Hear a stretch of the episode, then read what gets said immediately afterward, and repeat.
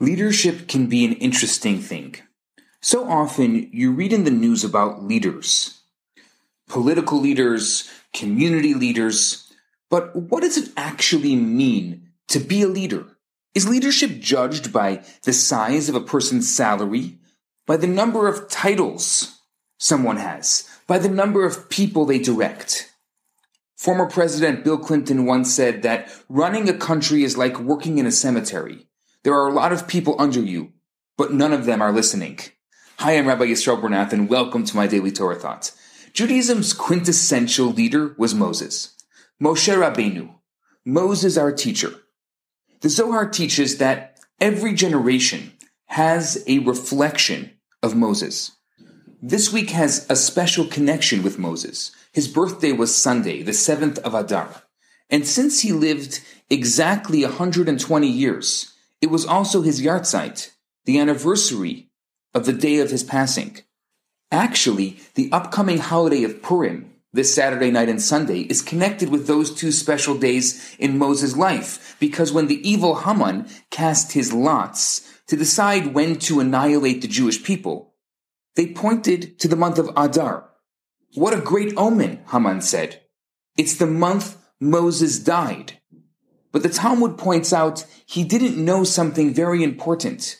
Sure, the seventh of Adar marks the day of Moses' passing, but it also marks the day of his birth, and so the Jews were saved.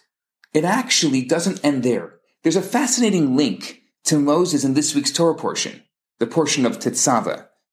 You see, every single Torah portion in the entire Torah, from when Moses is born, contains his name.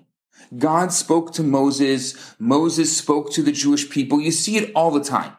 There's only one exception. That's this week's Torah portion, the portion of Tetzaveh. Why is his name not mentioned this week? The commentaries relate this phenomenon to a fascinating exchange between Moses and God in next week's Torah portion.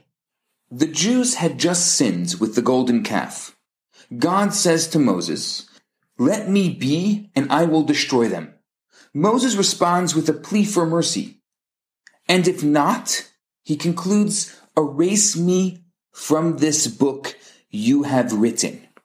Of course, as we know, God accepted the plea for mercy, but it still had an impact. An impact reflected in Moses' name being erased, at least from one section, this section. Now, let's think about this for a second. Fine, his name needs to be erased from one section, but why this one? The portion before the story is even recorded.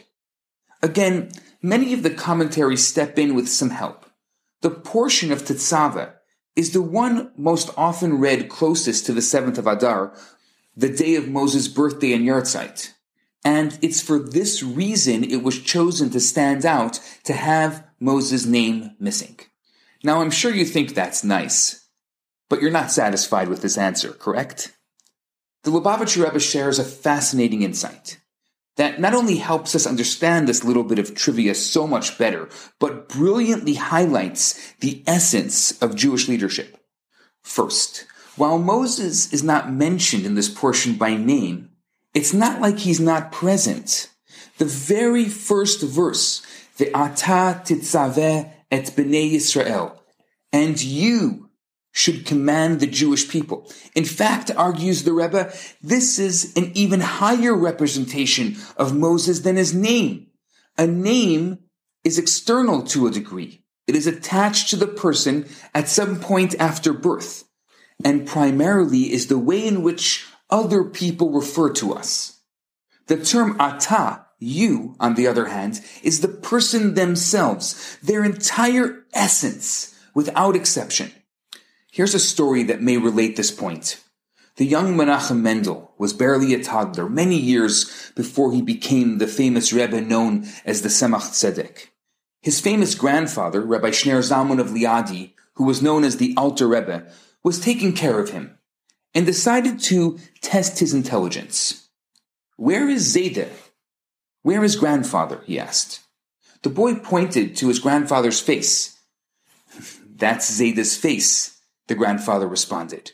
Where is Zayda? And so he pointed to his beard. but that wasn't Zayda. Then his chest, but that wasn't Zayda either. Finally, the boy appeared to lose interest. He wandered to the other side of the room, when suddenly he let out a cry. Zayda! His grandfather turned towards him in alarm. Aha! Cried the boy. There is Zayda.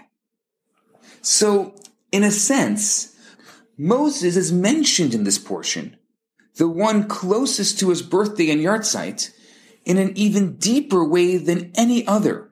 Why? Because he asked God to erase his name. Think about it a second. Who is Moses? What is he all about? Torah tziva lanu Moshe. Moshe, Moses transmitted the Torah to the Jewish people. The Torah was who he was, what he lived for. And yet, Moses says to God, erase me from your Torah. For me or you, that might be just giving up an extra bit of pride, missing out on a bit of popularity and exposure. But for Moses, it was giving up his entire existence, everything he had lived for, everything he stood for, everything he was about. And why was he willing to give that all up? To save the Jews. Not the holy Jews, not the Jews who had been loyal and faithful to God, the sinners, the ones who couldn't hang in there for 40 full days after witnessing the greatest revelation in all humanity, the ones who had worshiped the golden calf. That was Moses in his highest essence, a leader willing to sacrifice everything about himself in order to ensure the continuity of his people. And not just his people, the least of his people. This Moses can't be referred to just by name. This Moses is a representation of Ata, of you, the highest ideal of what he is truly all about. In the last Hasidic discourse the Rebbe edited before he suffered a debilitating stroke in 1992, the Rebbe addressed this theme of true leadership. He related it to the self-sacrifice demanded of the Jewish people in the time of Purim. He talked of the different kinds of challenges the Jewish people have faced throughout our history, of the threats posed by persecution and oppression, but also the spiritual threat posed by liberty and plenty. One point that the Rebbe explained was the meaning of this verse, Ve'ata titzaveh et bnei Yisrael, and you should command the Jewish people. The word titzaveh, like mitzvah, doesn't just mean command, it means to connect. The job of a true Jewish leader is to connect the Jewish people to their Creator, to connect them to one another, and to connect them to their own truest selves. A second year university student from England related his impressions after he visited with the Rebbe during the 1960s. The Rebbe's leadership, rare almost to the point of uniqueness in the present day, consists in self effacement. Its power is precisely what it effaces itself towards the sense of the irreplaceability of each and every Jew. The student, Sir Jonathan Sacks, later became chief rabbi of the United Kingdom. In another article, Rabbi Sacks puts it this way People had profoundly misunderstood him. They thought that the Rebbe was interested in creating followers. He wasn't. The Rebbe was interested in creating leaders. That was his greatness. He believed in people more than they believed in themselves. Rabbi Sacks saw the Rebbe as looking at the innate possibility and reality of every person. From this perspective, leadership is no longer defined as creating followers. Leadership is about revealing the latent potential within. Leadership in the Jewish tradition isn't measured by external markers. It's measured by sacrifice, by selflessness, it's measured by real and true impact, leading a people to a higher recognition of who they are, a higher recognition of what they can do. Jewish mysticism teaches that we each have a particle of Moses' soul wrapped up in our own. We each have the capacity to lead, to put ourselves aside as we engage truly and completely in helping the world around and the people around us to reach their fullest potential. This is the Pintele the deepest spark of what it means to be a Jew.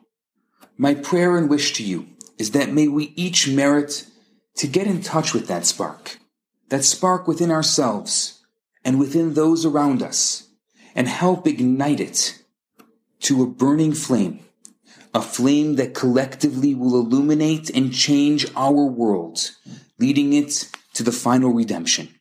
Today's thought is dedicated in loving memory of Yisroel Baruch ben Beryl. May his memory be for a blessing. I'm Rabbi Yisroel Bernath. Have a fantastic day.